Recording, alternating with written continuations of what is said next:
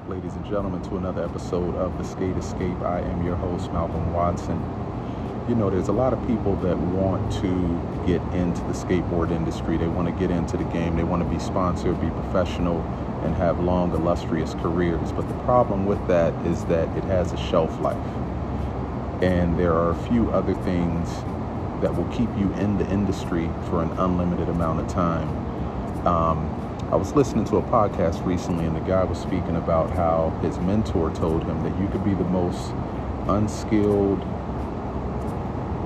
untalented player in the locker room. You could fall asleep during team meetings, not pay attention, but if you stay close enough to the ball, you will get an interception. Once again, if you stay close enough to that ball when you're given the opportunity to get on that field, you will get an interception ultimately just stay surrounded by talented individuals and keep your eye on the ball and eventually you will catch the ball.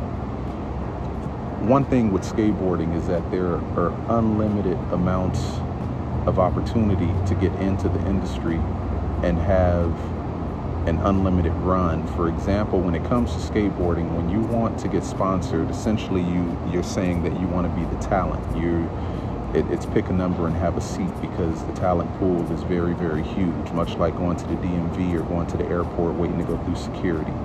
It's an unlimited amount of people in front of you. A lot of people look the same. A lot of people have the same shoes on, same clothes, etc. So one easier way to get into the industry is if you decide to just pick up the camera and one thing about cameramen and skateboarding, much less photographers, is the fact that there is no shelf life. You never hear about a photographer or filmer, the industry or the company that hires them saying, hey, this guy's getting pretty old, let's hire someone else. He's about to turn 30. Let's get a younger photographer or younger filmer. It doesn't exist. It's not happening. But for the skateboarder, for the talent, you're constantly looking over your shoulder for the next young person to come and replace you, much less the company is looking at your age and um, at some point they're going to feel like you are obsolete. Another example for you is with basketball. Right now, you have LeBron James, who is entering his 20th season in the NBA. And even though he's performing at a very, very, very high level and has achieved more in his 20, approaching 20 seasons in the NBA than most players have achieved in a whole lifetime in the NBA, um, with four championship titles, countless MVP awards and whatnot, all stars, the whole nine, the bells and whistles. Right now, the sport is largely looking at him saying, when are you going to retire? And he's only approaching, I think, I believe he's 38 years old. And he already has that age target on his back of, is this his last season? Does he still have any gas left in the tank? But on the flip side, with the San Antonio Spurs, you have their head coach, Gregg Popovich, who is turning 80 years old. Yes, 80.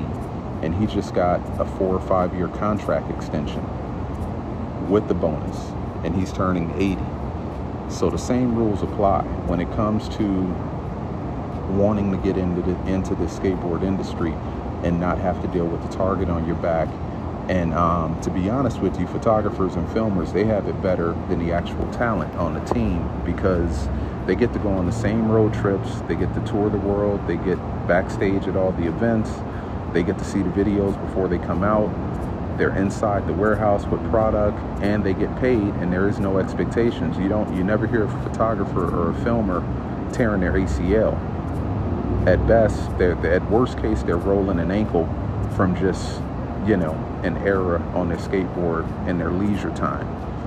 And even then, if they tear an ACL or get hurt, they still keep a job. But for many skateboarders, for the talent, one bad injury and they'll cut you. I remember an interview recently with Nick Dompierre. He broke his back. Either his, he broke his back wakeboarding, and um, he wasn't able to fulfill his contractual agreement with DC with being able to shoot. I believe it was two ads a year and they kicked him off the team. That they uh, ended his contract. It was a breach of contract. Never mind the fact that he was severely injured and just hoping to walk again. Fortunately for him, he bounced back twice as strong, and in all honesty, has probably made more money with his new career than he did on the skateboard. And he made a lot of money on the skateboard, not to be counting pockets, but he was very successful and did it at a high level.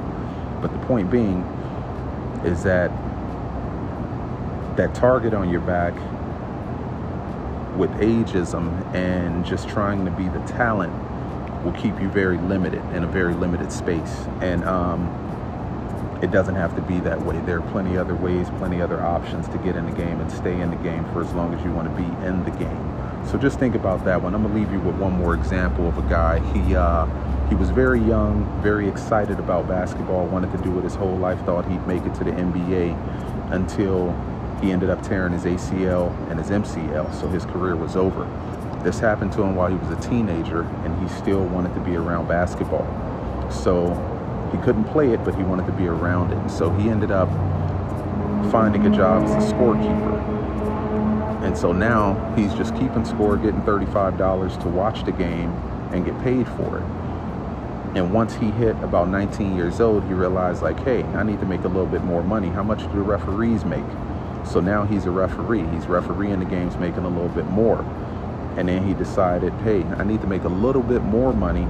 So he went around his neighborhood and ended up going to all the parks and recs and brokering contracts to hire the referees. So now he's getting paid to not even attend the games.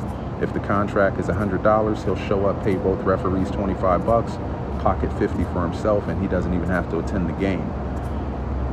And that's just one avenue of him still finding a way to be around it. And he, he never would have discovered keeping score had he not got hurt. And had he not got hurt, he wouldn't have been able to parlay that into refereeing and parlay that into a full-blown career of managing and hiring referees. So you don't have to stay in one spot, just, you know, stay close to the ball. Try not to stand out, just be a fly on the wall and one day your opportunity will come for you to step up to the next level. Just be ready for it. And on that note, this has been another episode of The Skate Escape. I will see you guys in the next one. Be safe out there. Keep the wheels rolling. Stay inspired. Stay inspired. Stay inspired. And keep yourself surrounded by great individuals that motivate you and push you to get to that next level. Not those that drain you of your energy and those that will um, that don't even believe in you. If you have people around you when you're going out to film a trick and they're doubting your ability and not pushing you to land it to get to that next level, find a new group of friends, find a new skate crew to hang out with, and keep it moving. Till next time, see you in traffic. Peace.